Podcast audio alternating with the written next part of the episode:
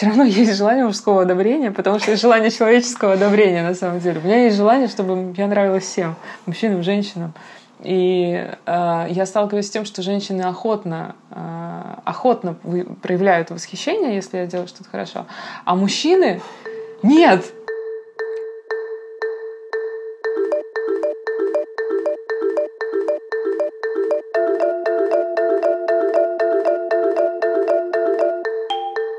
Всем привет, меня зовут Наталья Зайцева, и сегодня мы поговорим про книгу «Кинг-Конг. Теория» Вирджини де Пант. Книжка вот-вот выйдет в издательстве No Kidding Press. И поговорим мы об этой книге с Ваней Соловьем, который редактировал эту книгу. Ваня живет, работает в Берлине и исследует современный феминизм России.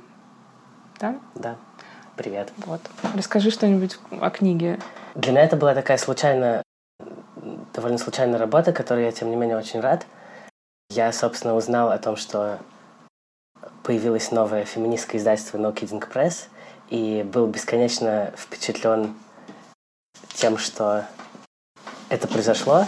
Вот, и я просто обратился к Саше Шадриной, издательнице, и сказал, что я был бы рад э, как-то сотрудничать с издательством, вот, а она мне предложила э, редактировать перевод вот. А перевод делал Евгений Шторн, и на самом деле у этого перевода долгая история, которая, собственно, не начинается с этого издательского проекта, она начинается раньше. Сама книжка по-французски вышла в 2006 году, вот, а Женя Шторн э, сделал ее перевод несколько лет назад уже. Вот. То есть это был активистский перевод по его собственной инициативе, вот, и он его издавал отрывками э, сначала, а потом целиком он вышел в приложении к лесбийскому журналу «Остров». Ну да, и вот теперь спустя время, наконец, он выходит уже книгой на, можно надеяться, более широкую аудиторию. Это феминистская книга. Я так понимаю, что она сделала какую-то... Ну, она была событием во Франции и, может быть, в мире э, вот э, сколько-то лет назад, там, 13 лет назад, когда она вышла, да? Я не знаю, как это оценить. Я знаю, что она переведена на несколько языков. Mm-hmm. Ну, на английский, на немецкий. Мне кажется, что все э, произведения Виржини Депант — это какие-то события. Mm на феминистской сцене и не только на феминистской сцене, потому что она, ну, такая очень провокационная личность. И эта книжка, я думаю, конечно, ну, она задумывалась, э, очевидно, как такой in your face мейнстримному феминизму, и абсолютно точно, что и ее этот активистский перевод, первоначальный на русском языке, он с той же целью тоже был сделан, как некоторое такое высказывание в противовес формирующемуся мейнстримному феминизму в России. Mm-hmm. Вот. Но я об этом говорю еще с позиции человека, который как раз в тот момент, в момент появления этого перевода изначального, как раз находился внутри этого мейнстрима, а сейчас, вот, можно сказать, из него выпал, и поэтому в тот момент меня это раздражало, а теперь вот я с большой теплотой и симпатией к этому отношусь, и вот рад, что поучаствовал. То есть книга тебя вовлекла, она тебя как бы присоединила к своему пафосу. Ну да, можно сказать и так.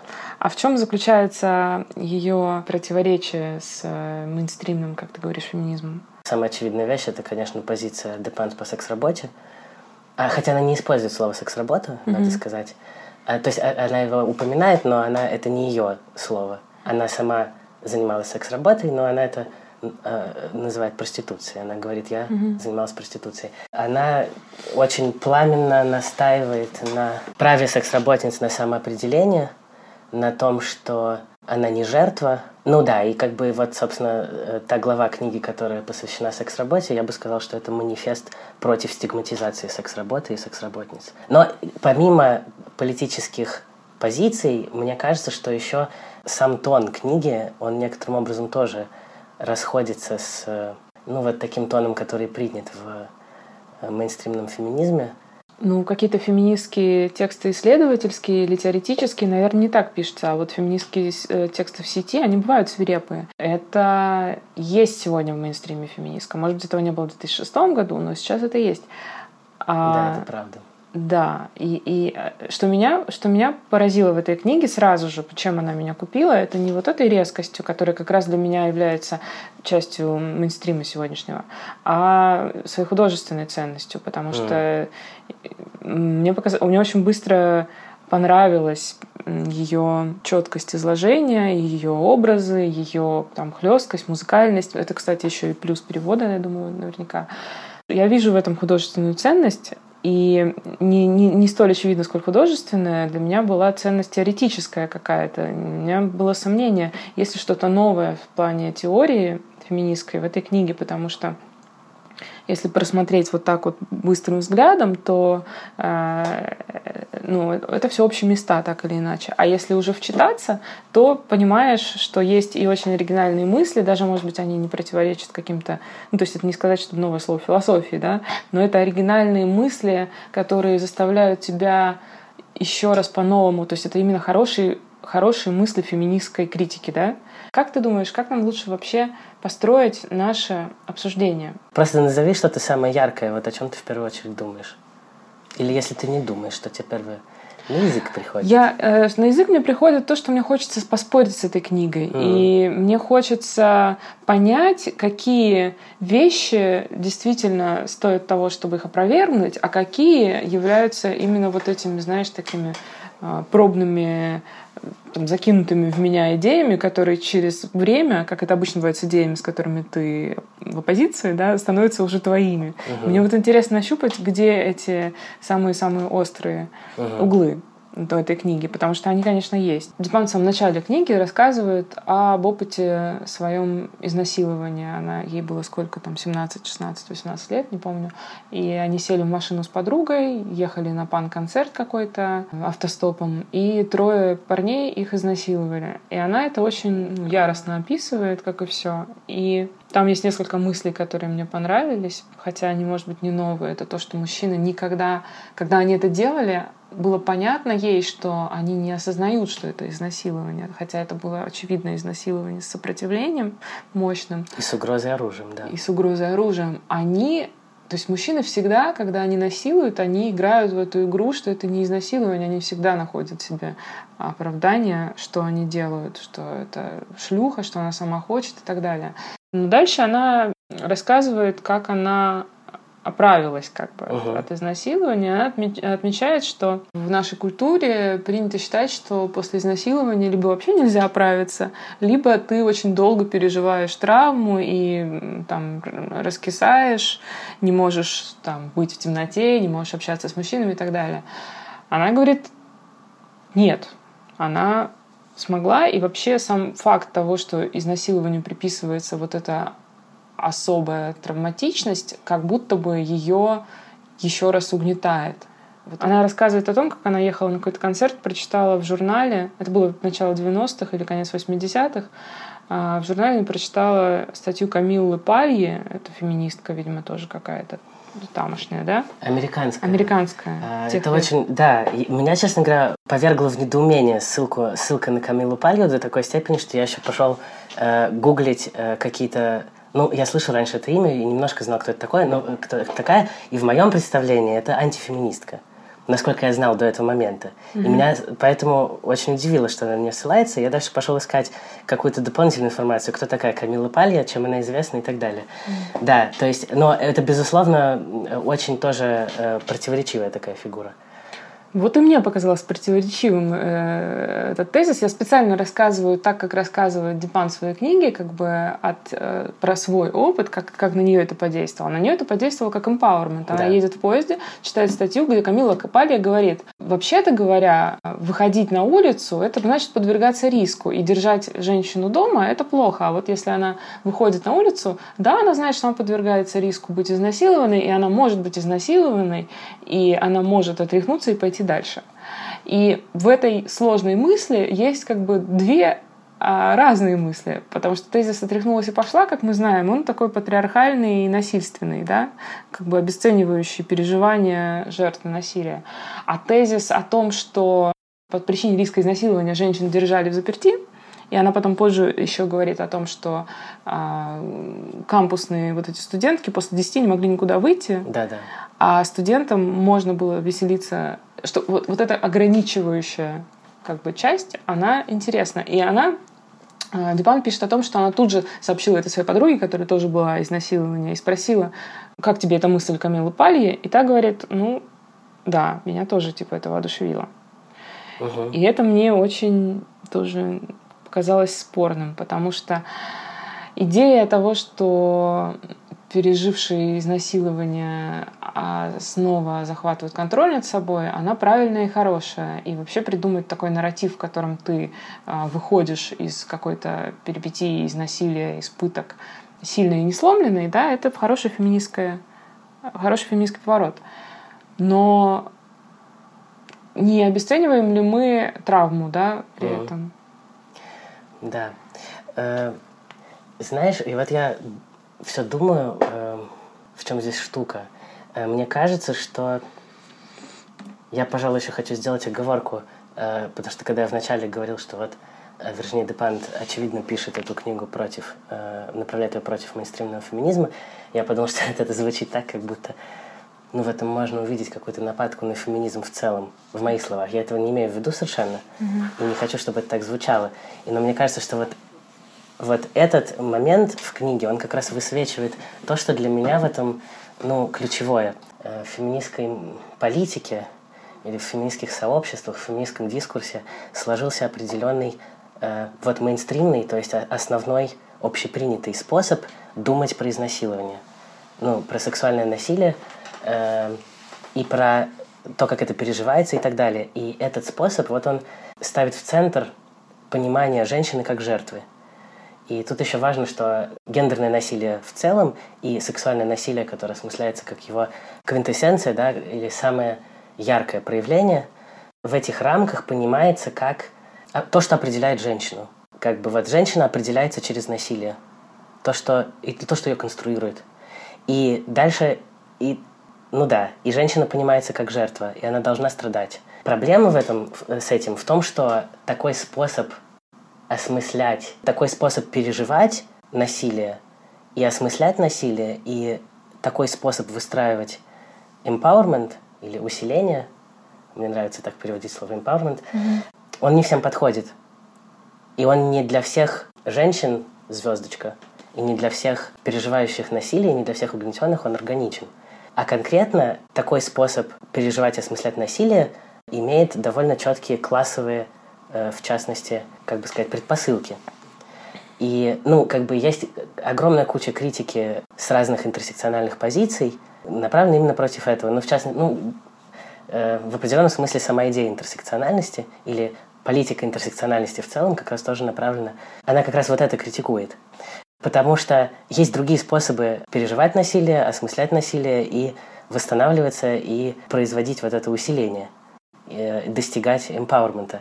Проблема заключается в том, что когда более привилегированные феминистки настаивают на именно такой версии, ты должна сначала быть жертвой, страдать, плакать, э, ходить на психотерапию, mm-hmm. а потом сказать, все, я исцелилась, теперь я сильная женщина и буду делать феминизм, это угнетает тех, кому не подходит психотерапия. По культурным причинам, например, или по или она им недоступна так или иначе. Например, потому что это деньги. И как раз Вирджиния Депант занимает одну из таких позиций. Людей, которым этот способ не близок, и которые э, чувствуют, что как бы вот этот мейнстримный феминизм привилегированных женщин некоторым образом принуждает ее переживать свою травму строго определенным образом и политически осмыслять ее строго определенным образом. А ей как бы, ну да, у нее просто другой путь. Я поэтому э, говорю, что мне симпатична Депант и ее рассуждения, при том, что, ну, мне, например, тоже не близок такой способ, который представляет она. Потому что мой личный способ, э, он как раз вполне укладывается в эту мейнстримную логику. Но мне кажется ужасно ценным, чтобы было вот это многообразие методов mm-hmm. и многообразие голосов, и чтобы они... Ну, это невозможно, как бы, чтобы они вообще друг друга не подавляли, но хотя бы чтобы диалог какой-то происходил между ними, или они при при признавали существование друг друга.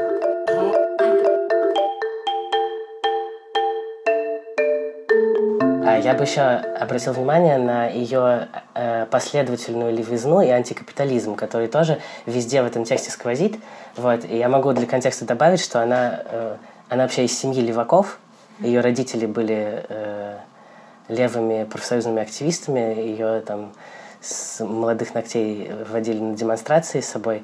А она уже в школьном возрасте тоже занималась активизмом, э, пыталась устраивать забастовки в школе и это организовывать своих э, одноклассниц, одноклассников. Ну и да, и, собственно, и книга, в общем, она все время возвращается к антикапитализму, и это тоже то, что... И к классовым вопросам, и это то, что тоже красной нитью проходит сквозь книгу. Да, и это мне очень симпатично, и это отдельные вопросы вызывает, потому что иногда мне кажется, что ее критика капитализма недостаточно радикальна. Процитирую сейчас, потому что она лучше это делает. Она говорит, проституционный контракт обнажает суть брачного. Покупка секса для нее почти равна покупке других услуг, которые человек делает из нужды.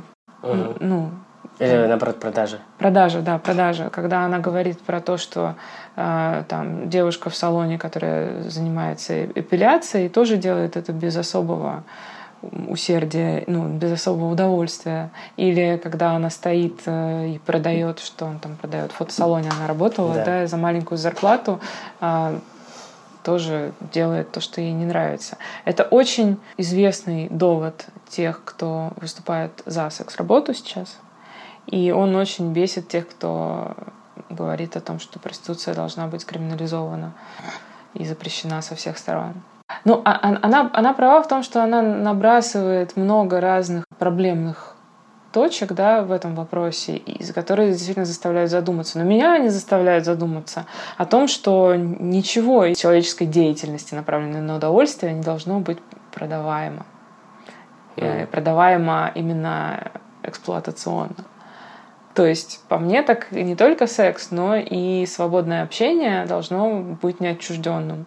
Незащищенный нематериальный труд, которым сегодня занимаются, в том числе и художники, и интеллектуалы, это одинаково плохо с точки зрения борца с капитализмом, и надо с этим что-то Мгм. делать, на мой взгляд. Там, вводить базовый доход, э, как-то освобождать людей от вот, вот этой эксплуатации. А она в 2006 году пишет не об этом. Она пишет, ну раз все так продается и покупается, раз так все плохо, давайте не будем ханжами, давайте будем говорить о том, что да, есть женщины, которые в, в- в дорогом браке фактически делают то же самое, продают свои сексуальные услуги за поездки на курорты, и есть проститутки. То есть она вот обращает внимание на этот классовый момент. Ну да. Но мне кажется, в конечном счете ее анализ э, секс-работы, он в первую очередь гендерный, больше, чем антикапиталистический в этом месте. То есть э, там есть вот классовые измерения, действительно, но мне кажется, что в целом она просто сосредотачивается скорее на том, какую роль э, секс, сексуальность и вот контракты с этим связаны, имеют в патри... играют в патриархате, чем э, в капитализме. Что ты имеешь в виду? Ну просто, эм, ну ты просто говоришь, что вот она э, не как бы недос- не- недалеко заходит э, Да. в антикапитализм в этом вопросе. Я думаю, что, ну да, э, просто, У ну то есть у нее, у, нее, у нее фокус другой немножко в этот момент. Но дело в том, что она таким... Вот давай, раз уж мы перешли к этой теме проституции, прям по ней пойдем. Когда она рассказывает о своем опыте, первом опыте э, работы проституткой, она говорит, что это был для нее своего рода способ справиться с изнасилованием. Да. И это были своего рода репарации. Она говорит о том, что проституция для нее было, была возмещением убытков от изнасилования. То есть теперь то, что у нее взяли силой, она может этим управлять и продавать свою сексуальность за деньги. И каждый раз, когда она первое время это делала, она чувствовала вот это, вот это усиление и как бы отмщение, что ли. Это мне показалось ужасно интересным и похожим на то, что, за что, собственно, критикуют проституцию те, кто выступает против нее в феминизме. Они говорят, проституция — это коупинговая стратегия, э, стратег... ну, способ справиться с травмой насилия. И поэтому это плохо, потому что мы на самом деле не можем говорить, там, что это свободный выбор, потому что он не свободный из-за того, что это э, следствие изнасилования. Мгм. Ну, да, но мне бы не хотелось э, впадать в полемику. Э, то есть, когда я такое слышу, мне хочется сразу указывать на несостыковки, манипуляции в, в этом дискурсе. Ну, или, ну, я Укажи, просто укажи. коротко замечу, что э, не говорят про свободный... Ну, в смысле, те, кто кто, кто говорит о проституции и кто считает, э, что это, ну, или вот этот тезис, что это не свободный выбор, mm-hmm. а, это они из, из, оперируют э, понятием свободный выбор. Э, как бы противоположная сторона не оперирует понятием свободный выбор в целом. Это не аргумент с той стороны. Феминистки, которые против секс-работы, приписывают своим оппоненткам угу. тезис свободного выбора. Те его не используют, ну или, я не знаю, в основном не используют. Потому что, э, говор... ну, речь, как и у Депант, всегда угу. про капитализм, в котором, и как ты говоришь тоже, угу. ничто не свободный выбор. Ну, я потерял мысль. Напомни свой последний тезис. Я говорю о том, что то, что пишет Депант, как раз и свидетельствует о том, что проституция это не свободный выбор. А mm. мне казалось, что те, кто полемизирует, те феминистки, которые полемизируют с теми с феминистками, отстаивающими секс-работу, я запуталась. В общем, э, да. А, ну да, ну то есть ты как бы ты говоришь, что Виржини Депант в некотором роде сама себя опровергает? Да. Потому что ее э, личная история, собственно, демонстрирует, как э, все равно, типа, э, ноги растут из момента изнасилования, из травмы. Ну да. Mm. Я думаю, что я не вижу в ее истории самопровержения. Как я читаю это эссе, его центральная мысль в праве самой решать, что делать со своим телом. Вот так просто. И э, тут, собственно, нет против... Но мне кажется, что это та же самая идея. Она говорит, я сама решаю, как мне справляться с моей травмой. И я сама решаю, продавать ли секс за деньги или нет, или зарабатывать другими способами и так далее. Ну, вот это тоже как бы ключевой момент. Ты как бы из феминистской позиции даешь ли право другим женщинам или другим угнетенным людям э, определять, что для них травма, что для них насилие, что для них empowerment. В конечном счете, допускаешь ли ты право других определять ключевые вопросы феминизма? Что такое женщина, что такое насилие, что такое патриархат, что такое власть? Или ты просто, ну, как бы э, борешься за власть в, этом вопросе, настаиваешь на том, что э, только твое видение правильное, единственно верное? Ну, давай ближе вот к книге. А что, собственно, предлагает Депант в этом вопросе? Непонятно. Ну вот я вижу э, такой последовательный призыв перестать стигматизировать э, секс-работниц. Меня еще очень впечатляет эпизод, в котором она, э, ну или как не эпизод, а она дает такую небольшую галерею портретов э, своих коллег по секс-работе, женщин, которых она встречала э, за то время, что она этим занималась, меня в этот э, отрывок очень впечатляет, потому что, ну, она, собственно, через свою историю тоже это делает. Она показывает, ну, как это на самом деле устроено. То есть это очень сильно отличает ее текст от э, многих феминистских текстов о секс-работе, где об этом речь идет в абсолютно отвлеченных категориях. И опять же, каждый портрет — это портрет, ну или как бы галерея портретов женщин, которые прекрасно понимают, что они делают и почему, mm-hmm. э, абсолютно, ну вот, реализуют свое право э, жить ту жизнь, которую они для себя выбирают. В каждом случае э, видно, каким образом это, этот выбор не полностью свободный, mm-hmm. да, каким образом он определен там э, ситуацией на рынке труда. Там есть девушка, которая э, получила гуманитарное образование, проработала волонтеркой в гуманитарной миссии э, в Югославии. Э, да, и вернулась и не нашла работу в соответствии со своей квалификацией. Ну, да, или там в другом случае э, прекрасная, умная, э, талантливая девушка, которая подвергается расизму. И вот ты видишь, что, э, да, безусловно, есть структурные э, причины ограничения и дискриминации, которые приводят женщин в эту сферу, и одновременно каждый раз они не объекты, они не жертвы они знают, что делают. Но что меня больше всего импонирует в, этих, в этой галерее портретов, что эти портреты написаны с большой теплотой и уважением. И с позиции равной по отношению к равной. И это дополняется еще галереей мужчин, клиентов. Она немножко описывает там э, свои чувства чуть ли не жалости, которые вызывают там она пишет бледная кожа, какие-то там маленькие члены и неуверенность, и какая-то оголенность человека перед сексом. А, то есть это такое, с одной стороны, да, сложно ей не верить, потому что это ее личный опыт, с другой стороны, очень это похоже на тоже какой-то такой типичный способ говорить о проституции, что ли. Я не помню, чтобы я где-то такой э, слышал. Ну, знаешь, миф о том, что миф о том, что к проституткам обращаются люди, которым не достается секса из-за их ущербности. Вот это я, наверное, имею в виду. Mm. Несчастные, молодые мальчики, а, какие-нибудь, не знаю, люди с инвалидностью. Это же тоже такое представление есть такое mm. о проституции, что а, она нужна вот для, для них. И люди, которые защищают э, существование ее, говорят, ну вот есть же люди, которые не могут получить секс. Что им делать? Проблема, надо, чтобы ее решили, и решили женщины-проститутки. Mm. Ну да, но э, Депант э, ведь не так, не это говорит. Она просто показывает, и она как бы не говорит, э, э, вот э, люди, которые были моими клиентами, были все достойны жалости, и поэтому нужно, чтобы это было как услуга. Она же не это говорит, она говорит, что она не ожидала, что они будут такими уязвимыми, и это делало ее работу некомфортной, потому что э, если бы это было не так, она могла бы, во-первых, как бы диссоциировать легче mm-hmm. и, и быть как бы не здесь и не сейчас, и во-вторых, она могла бы после этого легко их ненавидеть и презирать. А так они раскрывали перед ней свою, представали перед ней в своей человечности и раскрывали перед ней свою уязвимость, и у нее не получалось не выстраивать с ними э, какого-то человеческого контакта.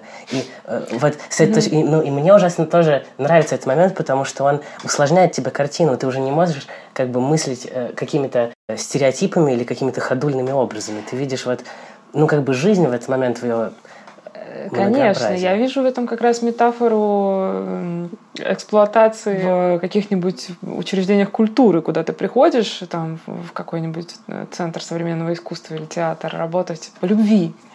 А потом сталкиваешься с тем, что э, он тебя просто заглатывает, как монстр, и среди ночи ты просыпаешься и не можешь уснуть. Ты чувствуешь, как, как твою жизнь поглощает эта, эта работа, да, которая, по идее, должна как-то отстоять от твоей частной жизни.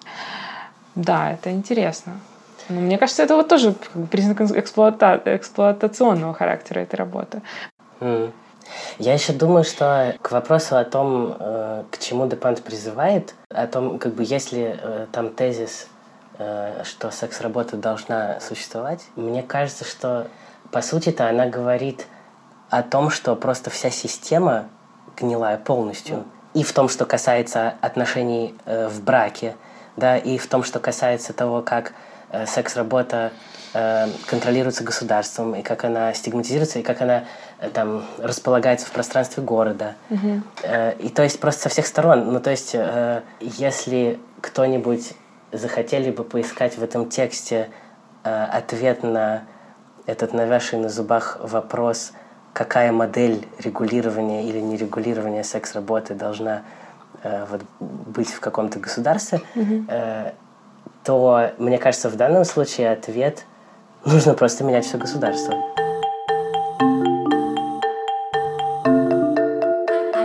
А, Еще мне понравилась ее мысль о том, что для проституток, для секс-работниц есть слово, которое их э, объединяет, да, и таким образом лишает, наверное, какой-то не гомогенности а для клиентов нет. Ну вот это интересно просто, если перенять, э, что слово тоже может быть как каким-то властным инструментом, да, тебя загоняют в какой-то клише, то интересно, что для мужчин нет этого слова. Ну да, и слово, и образ. Да. То есть, э, если бы не было этого слова, то действительно явление размывается, непонятно включать, что в него включать, что в него не включать. Там массаж, стриптиз, эскорт, да, и очень много разных вещей, которые не непонятно, где граница.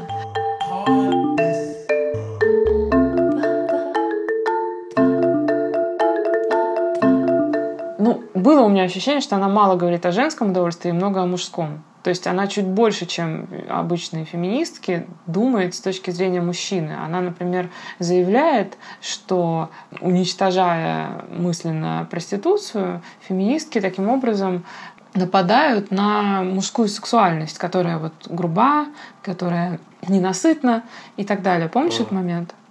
Нет. А я тебе найду его. Давай. Ну, то есть про ненасытность, да? Угу. Но что это феминистки нападают? Не-не-не, а слово феминистки, по-моему, вообще ни разу не произносят за все время.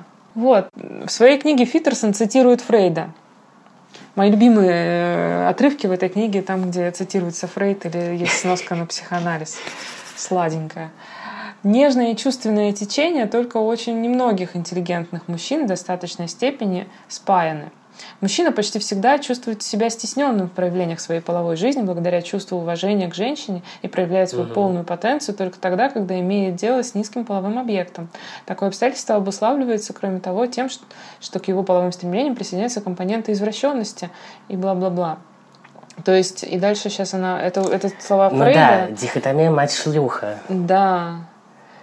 Да, мне очень нравится вот это вот сравнение, что дихотомия мать-шлюха прочерчена по телу женщины как по линейке, э, как карта Африки, без малейшего учета местных реалий, только в соответствии с потребностями ну, того, кто чертит. Я не пропустила эту мысль через себя. Меня здесь, мне здесь заслонило пеленой э, глаза вот это вот внимание к мужскому, значит, этому э, мужской сексуальности. Как-то странно в феминистской книжке вообще читать что-то про мужскую бедную сексуальность, которую кто-то э, подавляет. А она об этом прям, прям вот пишет. Она пишет. Да. Политическое решение делать проституток жертвами призвано выполнить еще одну функцию — заклеймить мужское желание, держать его в позоре. Пусть кончает и платит, если хочет, но для этого ему придется столкнуться нос к носу с гнилью, стыдом, нищетой. Да, это очень неожиданный тоже взгляд mm-hmm. на мужскую сексуальность какое-то недомыслие, мне здесь кажется. Потому что в другом месте она пишет, собственно, финал книжки посвящен тому, что надо размыть эти гендерные стереотипы, и что мужчина может быть мягким, воспитывать детей, а женщина может быть грубой. А тут она пишет вот что-то про мужскую сексуальность как нечто а, данное вот нам в готовом да. виде, да, и не поддающееся дальнейшему, дальнейшему конструированию или не являющееся ну, как бы результатом конструирования. Э, но мне кажется, это как раз об этом и есть. Что именно, что мужская сексуальность сконструирована как э, чудовищная. Или что мужская сексуальность конструируется как агрессорская, mm-hmm. чудовищная и дикая.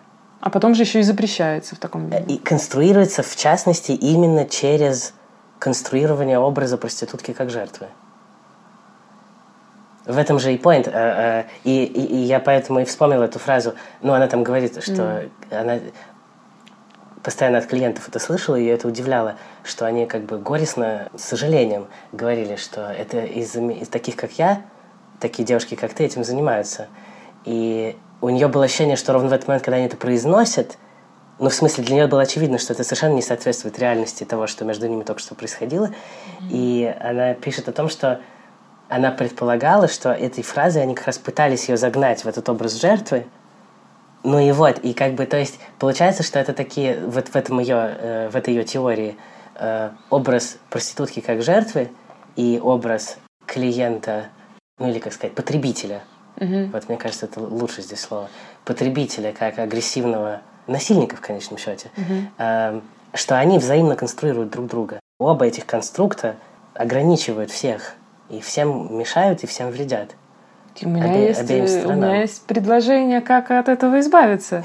Исключить деньги из этого контакта и поставить на главное место удовольствие. Тогда не будет проституции, пожалуйста. Тогда не будет ни образа жертвы. Ни... Понимаешь, образ жертвы он возникает не из-за того, что конструирует общество. Мне кажется, все-таки образ жертвы возникает от того, что у того, с кем она занимается сексом, назовем это сексом, есть деньги, а у нее нет. И он ей их отдает за то, то есть она ну, подчиняется ему за то, что он сильнее. Это вот как бы... Вот, а вот, мне кажется, вот это... Да, вот это ключевое. Он подчиняется ей потому, э, наоборот, э, э, она. она подчиняется ему потому, что он сильнее.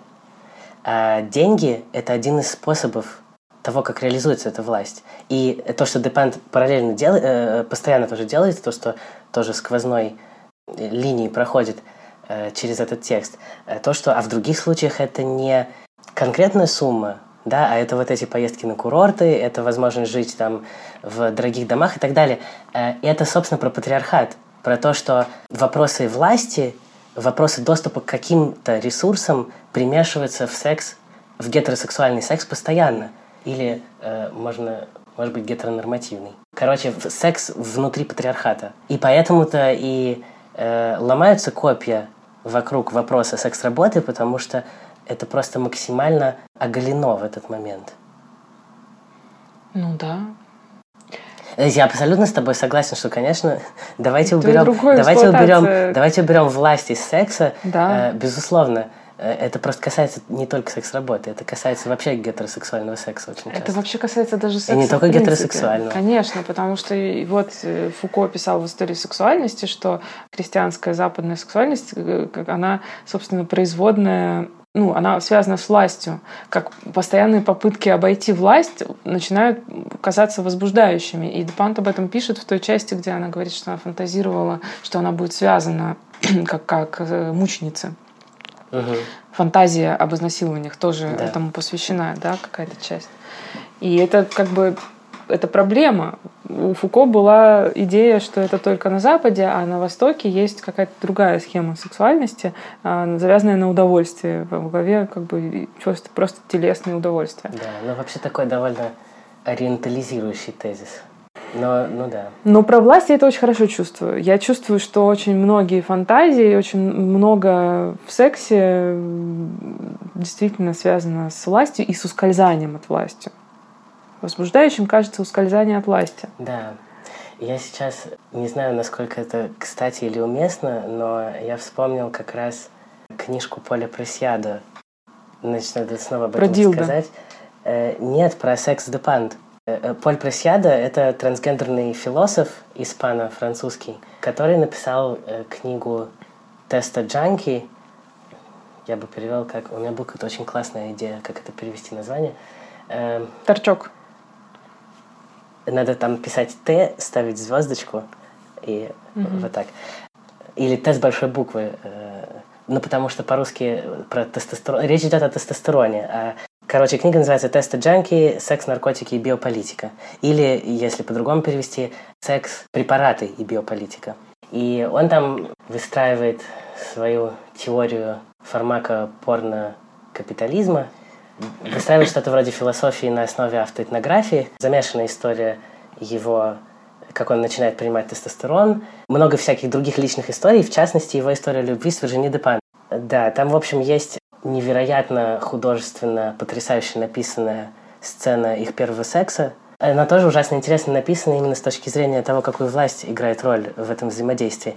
Это представлено как взаимодействие женщины Э, гетеросекс... как бы до последнего момента гетеросексуальный, mm-hmm. которая только-только сделала камин как лесбиянка в возрасте около 40 лет, и человека неопределенной идентичности, который примерно всю свою сознательную жизнь жил как лесбиянка, и в этот момент ну, находится где-то в начале, ну да, где-то в начале трансгендерного перехода. Это рассказ о сближении вот как бы бурной вспышки влюбленности, желания через вот это вот, как бы сказать, определение или не определение, а ну как бы там раз, такое разыгрывание происходит, у кого над кем власть на самом деле в этой ситуации, mm-hmm. и там ну ситуация начинается одним образом, а потом в итоге переворачивается, и оказывается, что э, та сторона, которая вначале предполагала, что на ее стороне власть, в итоге оказывается в подчиненном положении, это очень интересный факт, учитывая, что пресьяда, я так понимаю, сейчас очень в тренде. И это же связано с э, ксенофеми... киберфеминизмом, чем да, что-то там про ксенофеминизм, но я, честно говоря, ничего об этом не знаю. Угу. Но я просто, я люблю вспоминать про просьяда в контексте Депанта еще и потому, что это такая критика, которая у меня есть в книге Депант, или, может быть, э, то, чего мне в ней очень не хватает, угу. это то, что Депант она все время пишет только про мужчин и женщин. Да. И это мне, ну, как бы... Ну да, я бы гораздо более охотно как-то идентифицировался с этим текстом, если бы mm-hmm. он выходил за эти рамки. Но он написан давно. Мне кажется, что... Да, это правда. Это тоже имеет значение, то, что он не современный, этот текст, на самом деле. Ну, вот это как бы спорный вопрос, да? С одной стороны, вот в этих моментах не современный, да, а в других ультрасовременный. Или просто не устаревающий? Он, да, он не устаревающий. Он, он не устаревающий и талантливый, но есть к нему эта претензия, да, гетеронормативности.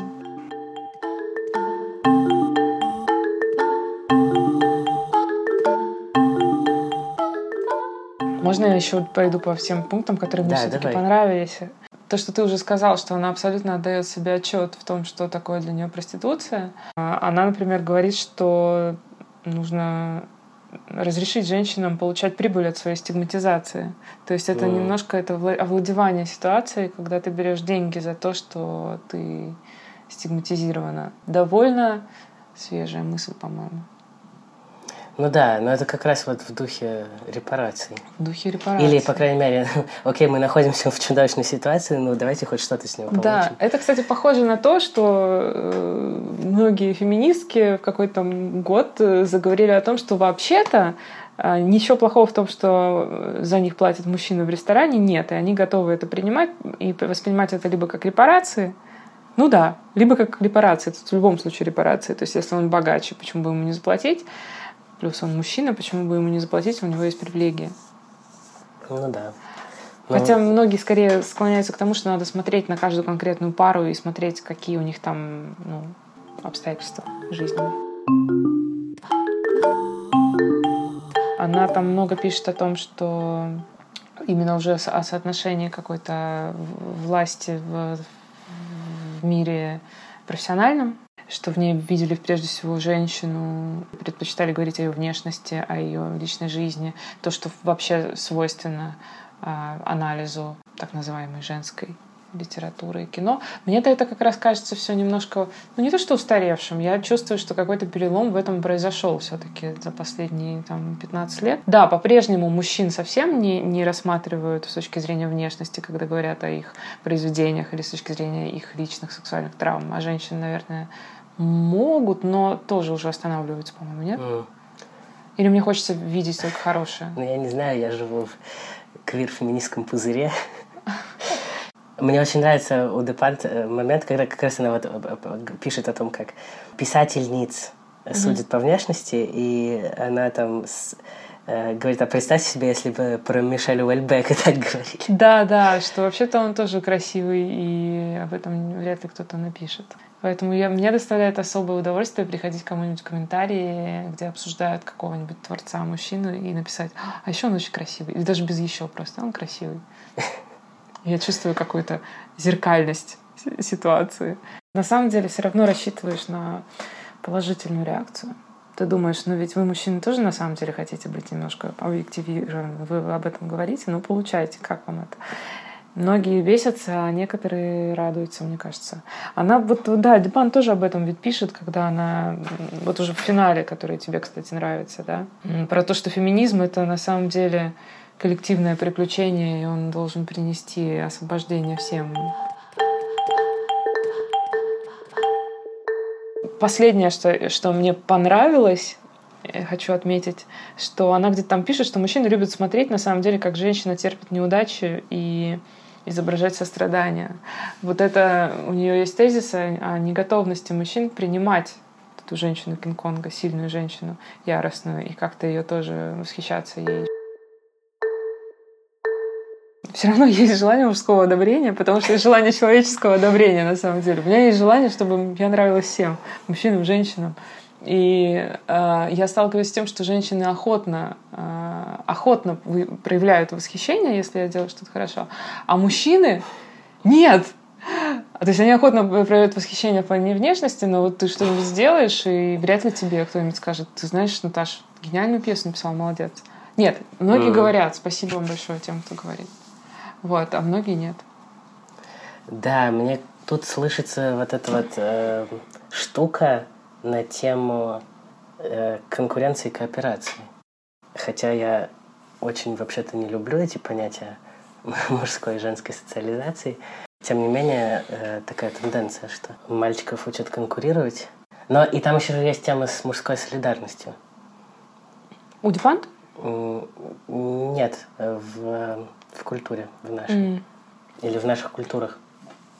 Что, да, что мужчины э, скорее готовы поддерживать других мужчин, но в каких-то специфических формах. Э, или, по крайней мере, я имею в виду иначе, чем это делают женщины. Я вспомнила, Дипант об этом пишет. Она пишет о том, она выводит из э, секса группового идею, что мужчинам на самом деле нравится смотреть на, ну, на, на- на- друг на друга занимающимися сексом, потому Мгм. что они таким образом они на самом деле хотят трахнуть друг друга. То есть мужчины хотят трахаться друг с другом и делают это через женщину. Да, и там это еще тоже очень так это хлестко и классно сказано, что ну вы и так, ну вы любите только друг друга Да. во всем, вы восхищаетесь только друг другом. Ну как бы уже займитесь сексом друг с другом и Да. оставьте нас в покое. Оставьте нас в покое, это нет. Так она не говорит, это я говорю. Мне кажется, можно на этой хорошей ноте завершить наш разговор. Да. Еще раз, книжка называется «Кинг-Конг теория». Написала ее Вирджиния Депант, она вот-вот выйдет в издательстве No Kidding Press. Ну, я думаю, что многие будут слушать этот подкаст уже после того, как прочтут эту книгу. Подписывайтесь на мой канал и ждите других э, книжных новинок. Пока. Пока. Пока.